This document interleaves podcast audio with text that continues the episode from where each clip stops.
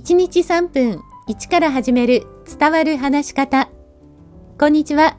フリーアナウンサー、話し方講師、キャリアコンサルタントの三島澄江です。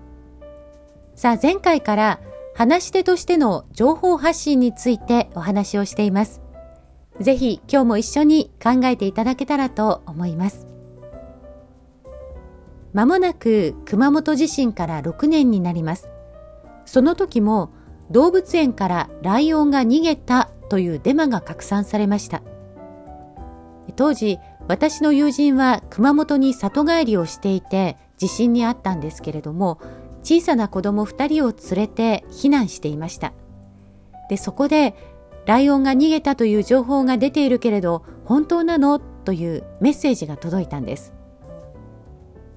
熊本地震は気象庁の震度階級が制定されてから最も大きい震度7が観測されました。しかもそれが2度も同じ地域で起きた初めての地震です。当時被災地は大きな混乱状態で情報も入り乱れていて、インターネット上の情報がどれが本当かデマなのかわからず、友人はとても不安に感じていたようです。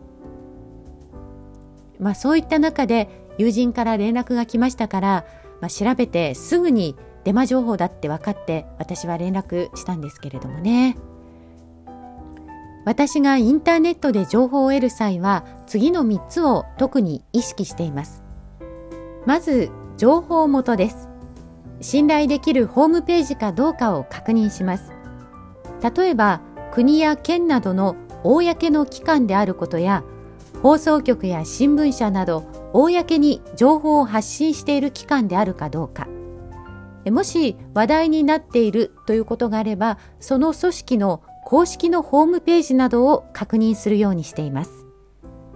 通販などで物を買う時もそうなんですけれども大元の会社はどういうところなのかなということも調べたりします。次に日付です。インターネットで検索しているといつ発表された情報かということを見落とすことがあります。これ実際に私失敗したんです。古い情報を今のことのようにシェアしてしまったことがあります。まあ、それ以来かなり気をつけています。